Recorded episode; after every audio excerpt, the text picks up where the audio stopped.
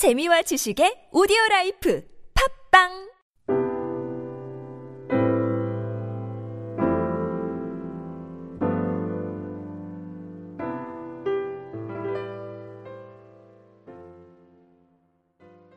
사랑하는 교우 여러분, 여러분 어, 하나님 우리가 믿고 따르는 하나님은 어떤 분이십니까? 여러분 하나님께서는 우리의 소망이 되시고 위로가 되시고 또 환란난에 환란이 찾아왔을 때 구원이 되시는 그런 분이십니다. 일찍이 어, 믿음의 선조인 다윗은 시편 62편에서 이렇게 이야기했습니다. 나의 영혼아 잠잠히 하나님을 바라라. 나의 소망이 그에게서 나는도다. 나의 구원과 영광이 하나님께 있으며 내 힘의 반석과 피난처도 하나님께 있도다. 이렇게 고백을 했습니다. 다윗의 이 말은 참된 구원이 세상의 부나 지위나 권세나 지식이나 그 어떤 것에서 비롯되는 것이 아니라 하나님으로부터 오는 것이고 우리는 하나님의 말씀에 의지해서 하나님을 붙들고 살아야 한다는 그런 말씀이었습니다. 사실 우리의 인생에 감당하기 어려운 일들이나 상황들이 많이 있습니다. 그런데 그때에 절망하지 않고 하나님의 말씀을 붙들어야 소망이 있다는 그러한 점을 다윗이 어, 간증으로 시편으로 우리에게 남겨주고 있었던 것이었습니다. 여러분 오늘 성경을 보면 다윗의 왕위를 그 이어가던 남왕국 유다에 아주 엄청난 재난이 찾아왔던 것을 우리가 알 수 있습니다. 아달랴라는 한 여인에 의해서 이 다윗의 왕가에 아주 피바람이 불었습니다. 이 아달랴는 아합 왕과 어, 그 왕비 이세벨의 딸로 이 다윗 왕의 이 왕가에 시집 온 사람이었습니다. 여호사바 왕 시절에 이 아달랴는 여호사바 왕의 아들인 여호람이라는 사람과 어, 결혼을 했습니다. 사실 그 당대에 두, 그 두 왕가 사이의 이 정략적인 결혼은 어, 세상적인 안목에서 볼 때 아주 이상적인 것이, 아주 이상적인 것으로 보이는 것이었습니다. 왜냐하면 이 북왕국을 이끌, 그 이끌고 있는 이 그 아합의 그 왕가가 정치적으로 또 경제적으로 매우 안정된 시기였기 때문이었습니다. 그래서 이 남왕국 유다의 왕이었던 여호사밧의 입장에서 이 아주 이게 군사적으로 든든하고 정치적으로 안정돼 있고 또 경제적으로 부흥하고 있는 이 아합 왕가와 이 정략 결혼을 맺는 것이 아주 이익이 되는 것처럼 그렇게 보였습니다. 여호사바 왕은 여호사바 왕은 이 정략 결혼을 통해서 군사적으로 안정을 찾고 또 경제적으로 이렇게 부흥을 이루려고 했던 것이었습니다. 그런데 이 경략 결혼에라는 이 문제 안에 신앙적으로는 아주 위험천만한 점이 있었습니다. 왜냐하면 이 아합의 왕가는 우상숭배를 아주 아주 그 대단히 아주 심각하게 했고 그 결과 하나님의 심판을 목전에 두고 있었기 때문이었습니다.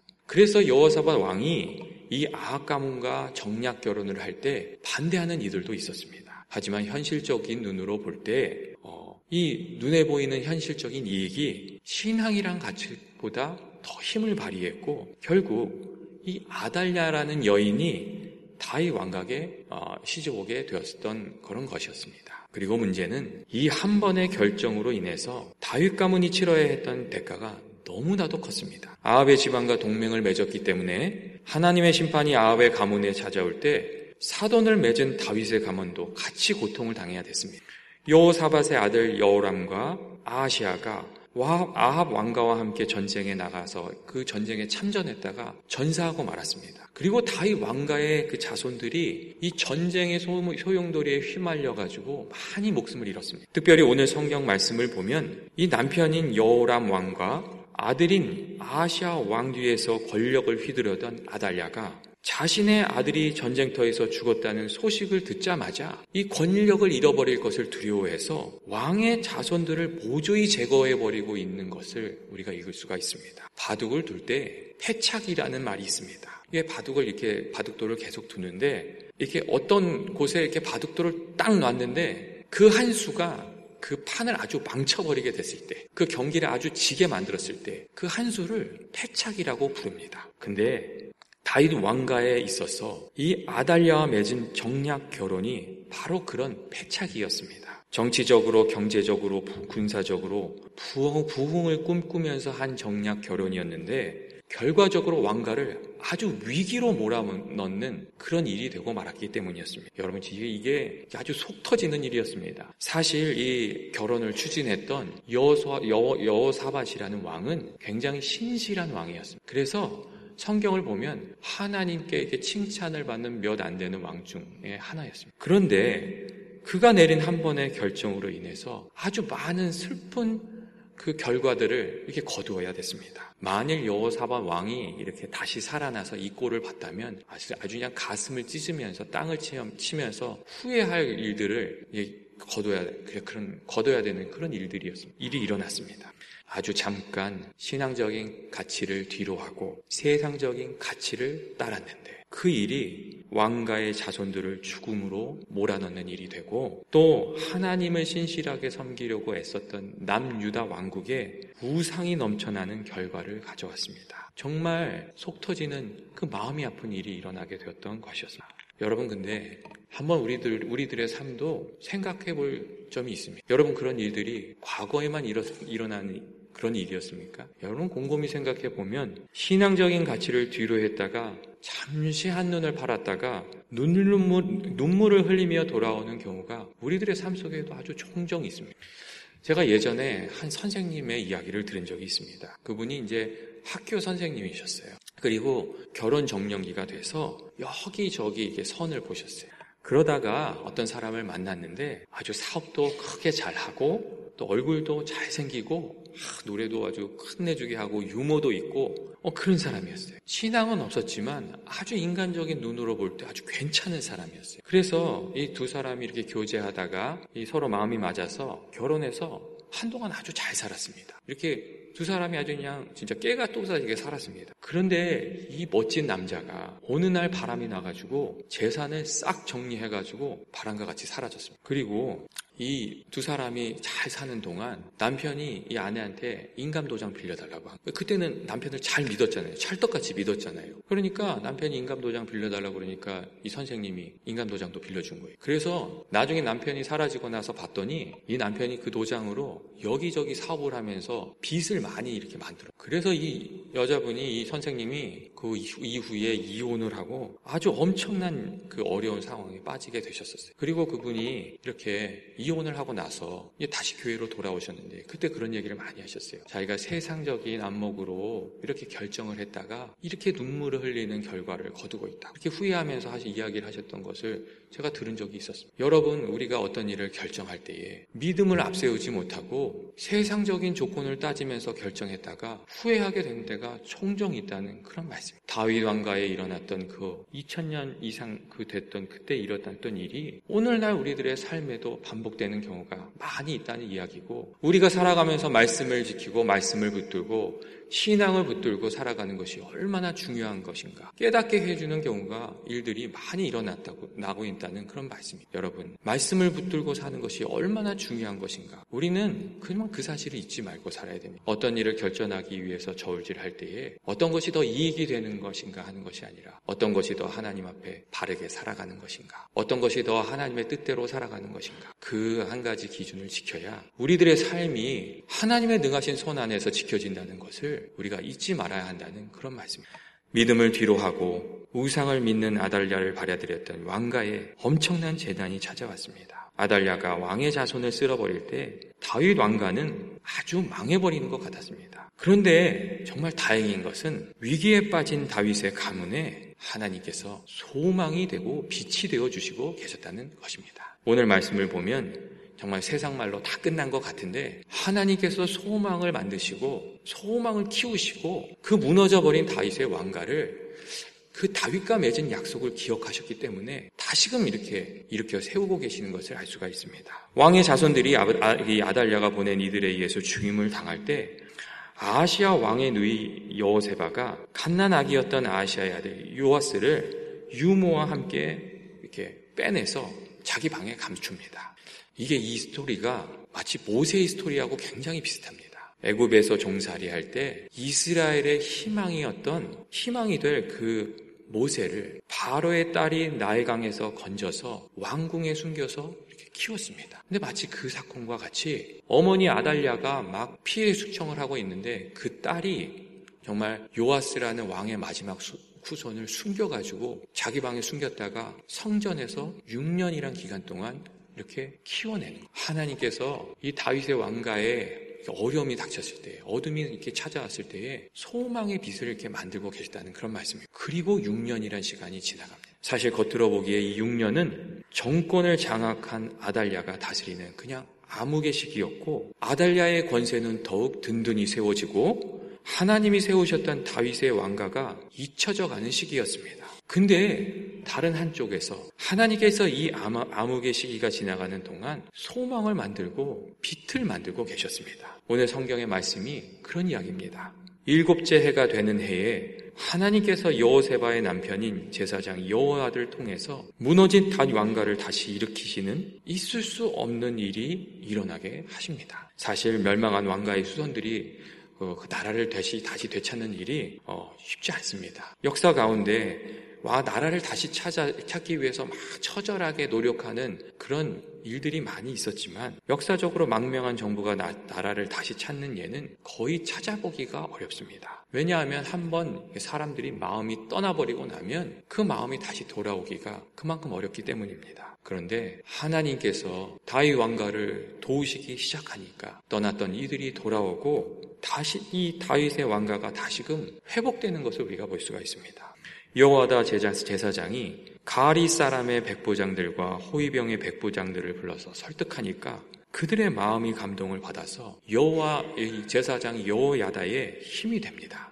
여호야다가 부린 이 가리 사람들은 이방의 용병이었습니다. 다윗 왕 때부터 이 왕가를 지키던 호위병으로 일하던 그런 사람이었습니다. 하지만 사실 이 6년이란 시간이 흐르는 동안 이들은 아달랴의 병사가 되었던 사람이었습니다. 그런데 여호와다가 이들을 불러서 다윗의 자손인 요아스를 보여주면서 설득하니까 이들의 마음이 다윗의 왕가로 다시 돌아왔던 것입니다. 여러분, 하나님께서 저는 그 사람들의 마음을 움직이셨다고 생각합니다. 그러니까 그들이 마음이 변해서 아달리아의 힘이었던 것이 이제는 다윗 왕가의 힘으로 이렇게 변화됐다는 그런 말씀입니다. 또한 이들에게 여호야다 제사장이 다윗이 다윗 왕이 성전에 봉헌한 창과 방패를 두어 무장을 시켰습니다. 여러분 이게 아주 이게 아주 기똥찬 일입니다. 소위 다윗 왕이 전쟁을 할 때마다 정쟁에서 승리하면 하나님께 감사하는 마음으로 그 전쟁을 승리하고 나서 얻은 그 병장기, 칼이나 창을 하나님의 성전에 봉헌했던 겁니다. 그때 다윗은 어떤 마음으로 그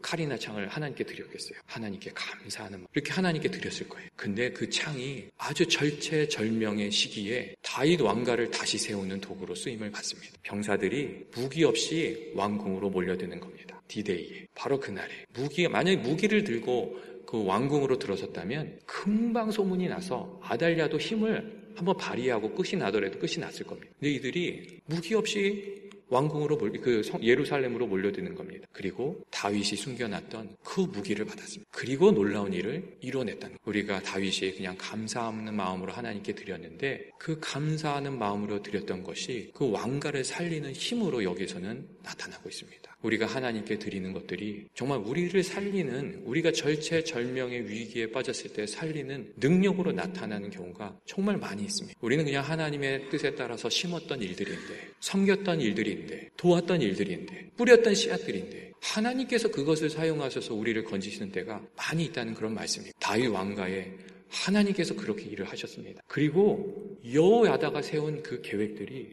아주 놀랍게 응답되도록 그렇게 이끌어 가셨습니다. 계획은 사람이 세우지만 그 일을 이루는 것은 하나님이시지 않습니까? 근데 하나님이 그 묘략이, 그 계책이, 그 전략이 응답받게 하셨습니다.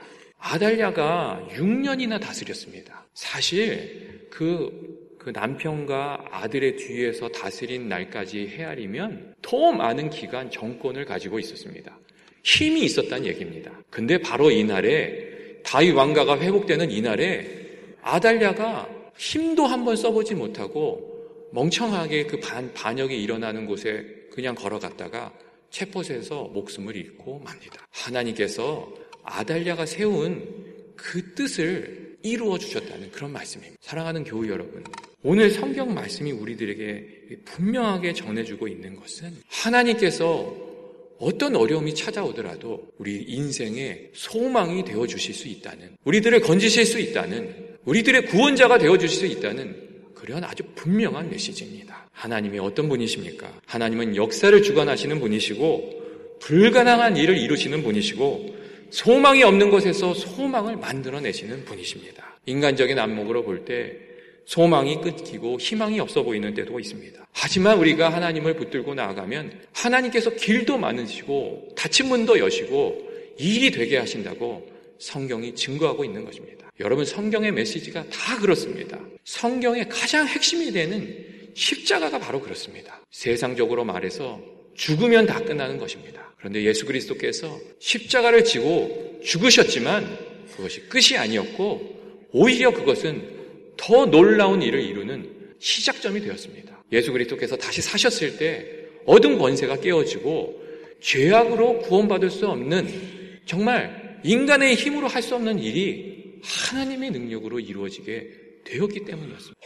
성경이 말하는 것이 그렇습니다. 하나님께서 등치 못함이 없으시다는 그 이야기를 우리들에게 아주 지속해서 들려주고 있습니다. 여러분, 제자들도 그렇지 않습니까? 예수님이 다 돌아지고 나서 뿔뿔이 흩어졌습니다. 그들이 무슨, 그들에게 무슨 능력이 있었습니까? 그런데 그들에게 하나님의 성령이 임하시니까, 하나님의 성령이 임하시니까 그들에게 힘이 생기고, 지혜가 생기고, 능력이 생겨서 하나님의 일을 이루며 하나님의 그 나라를 전하는 복음의 증거자들이 되었던 것입니다. 여러분, 저는 언제나 그리스도인의 삶에 있어서 정말 가장 중요한 그 관건이 되는 것은 하나님과 함께 하는 것. 그리고 성령의 충만한 삶을 사는 것이라고 생각합니다. 여러분, 우리들이 정말 문제가 되는 것은 하나님과 동행하지 못하고 한, 이 성령의 충만함이 없어져서 그렇습니다. 사실 그 현실의 문제가 어렵더라도 우리들의 심령에 성령의 충만함이 임하면 용기가 생기고 소망이 생기고 이 마음에 아주 담대함이 생깁니다. 겉으로 보기에는 정말 어렵지만 성령의 충만함을 입으면 정말 담대함이 생깁니다. 그리고 하나님께서 손을 더하시면 일이 막 이루어지게 됩니다. 하나님께서 도우시면 일이 정말 되는 겁니다. 막 몰랐던 사람도 막 만나게 되고 막 다쳤던 몰랐던 아 이런 이렇게 하면 되는 거였어 이런 방법도 막 알게 되고 하나님께서 이렇게, 이렇게 도우시면 일이 되기 시작한다는 겁니다. 하나님께서 여시면 다툴 자가 없고 또 하나님께서 도우시면 이게 안 되는 일이 없는 겁니다. 여러분 이 남한국 유다에 암흑과 같은 6년이 있었습니다. 그런데 하나님께서 일을 이루시니까 놀라운 그 일곱째 해가 이들에게 주어졌던 것입니다. 여러분 반면에 우리가 하나님을 잃어버리면 정말로 다 잊어버리는 겁니다. 하나님을 잃어버리고 잠깐은 정말 멋있게 보일 수 있습니다. 잘 되는 것 같이 보일 수 있습니다. 하지만 나무가 그 뿌리에서 끊어지고 나면 잠시 잠깐은 쌩쌩한 거 보여도 쌩쌩한 것 같이 보이지만 시간이 지나면서 그 힘을 잃어버리는 것과 마찬가지로 그리스도인의 삶이 하나님으로부터 끊어지고 나면 정말 모든 것을 잃어버리고 말게 된다는 그런 말씀입니다. 여러분 제가 마지막으로 앞서 말씀드렸던 그 선생님 이야기를 조금 더 드리고 싶습니다. 그분이 이혼하고 나서 마음에 큰 상처를 입었을 뿐만 아니라 경제적으로도 굉장히 어려움을 당했습니다. 그리고 그분이 그저 그 어려움을 이렇게 당하고 나서야 교회로 돌아와서 회개도 하고 믿음도 회복하고 그렇게 됐습니다. 다시 이제 정말 신앙적으로는 회복이 된 겁니다. 하지만 그분에게 있어서 이 경제적인 문제가 늘 짐, 아주 무거운 짐같이 남아 있었습니다. 학교를 다니는데 월급이 매년 이렇게 차압이 되는 거예요. 그러니까 일정 부분이 법원에서 재판을 내려갔죠. 이렇게 재판을 해서 그러니까 은행에 계속 쌓였어요. 그리고 2년인가 지난 이후에 이 채권단과 미팅을 하게 됐어요. 이 사람의 이분 문제를 어떻게 할 것인가 하는 그런 미팅을 하게 됐어요. 그 미팅을 갈 때 이 선생님이 아주 걱정이 많으셨어요. 과연 이 문제를 어떻게 내가 지금 감당해 나갈 것인가, 어떻게 얘기를 해야 되는가. 이제 그런 고민을 가지고 기도도 많이 하셨고, 기도 부탁도 많이 했어요. 이 문제가 잘 해결, 해결되게 해달라고. 이렇게 이야기도 많이 하시고, 그리고 그 채권단과 만났어요. 그래서 그 2년 동안 월급이 이렇게 쌓였잖아요. 그 월급을 내놓고 이 선생님이 자기 사정을 다 이야기한 자기가 이러이러해서 결혼을 하고 남편을 믿고 도장을 맡겼는데 이 빚이 다 생겼다. 내가 2년 동안 이 돈을 만들었는데 내가 지금 가진 게 이거밖에 없다. 자기 설명을 막 했어요. 근데 그날 아주 놀라운 일이 일어났어요. 채권달이 이 선생님의 이야기를 다 듣고 8천만 그원 정도 되는 돈을 딱 받고 빚을 다 탕감해 줬어요. 그래서 그 일 이후에 그 선생님이 환락날에 도우시는 하나님이 그렇게 간증을 하시면서 다니셨어요. 여러분, 우리들의 삶 가운데 어려움이 찾아오지만 하나님께서 도우시면 우리가 넉넉히 감당하게 되는 것입니다. 오늘 성경이 그 이야기를 우리들에게 사실은 들려주고 있습니다. 하나님을 떠나서 인, 엉망이 된 인생이라도 하나님을 다시 찾고 하나님의 말씀으로 다시 돌아가고 하나님을 의지하면서 나아가면 엉클어진 일들이 실마리가 잡히고 그 일을 넉넉하게 감당하게 될 것이라. 오늘 성경이 우리들에게 가르쳐 주고 있다는 그런 말씀입니다. 절망의 시기 때마다 믿음의 성조들이 믿음으로 기도하면서 하나님을 붙들고 일어섰습니다. 내가 산을 향하여 눈을 들리라. 나의 도움이 어디서 올까? 나의 도움이 천지를 지으신 여호와에게서로다. 나의 도움이 어디서 올까? 나의 도움이 천지를 지으신 하나님께로서로다. 여러분, 하나님을 붙들 때 하나님이 우리들의 참 소망이 되시고 참 도움이 되십니다. 하나님을 붙들고 승리하며 살아가라고 하나님께서 우리들에게 오늘도 말씀해 주시고 계십니다. 이 믿음으로 승리하면서 날마다 힘을 얻어서 살아가는 연합의 모든 그리, 어, 교우들이 되시기를 주님의 이름으로 축원드립니다. 같이 기도하시겠습니다. 사랑과 은혜가 많으신 하나님 아버지, 저희들을 하나님의 자녀로 부르시고 하나님의 은혜의 장중에 붙드셔서 늘 도와주시니 감사합니다. 저희 어리석은 판단으로 하나님을 떠나 어려움에 처할 때가 많이 있습니다. 하나님 아버지, 그때에 저희가 어려워진 상황을 보는 것이 아니라 하나님을 바라보게 하시고 하나님을 붙들게 하시고 하나님을 믿는 믿음으로 승리하며 살아가 나아가는 저희들이 되게 하여 주시옵소서. 오늘 하루의 삶도 주의 음성에 귀 기울며 살아가는 삶이 되게 하여 주시고 하나님의 뜻을 온전히 받들며 살아가는 저희들의 하루가 되게 하여 주시길 원하오며 예수님의 이름으로 기도합니다. 아멘. 다 같이 이 시간 중보기도 드리도록 하겠습니다. 먼저 우리 교회를 위해서 기도하시겠습니다. 연어방학 자녀들의 건강한 여름 생활을 위해서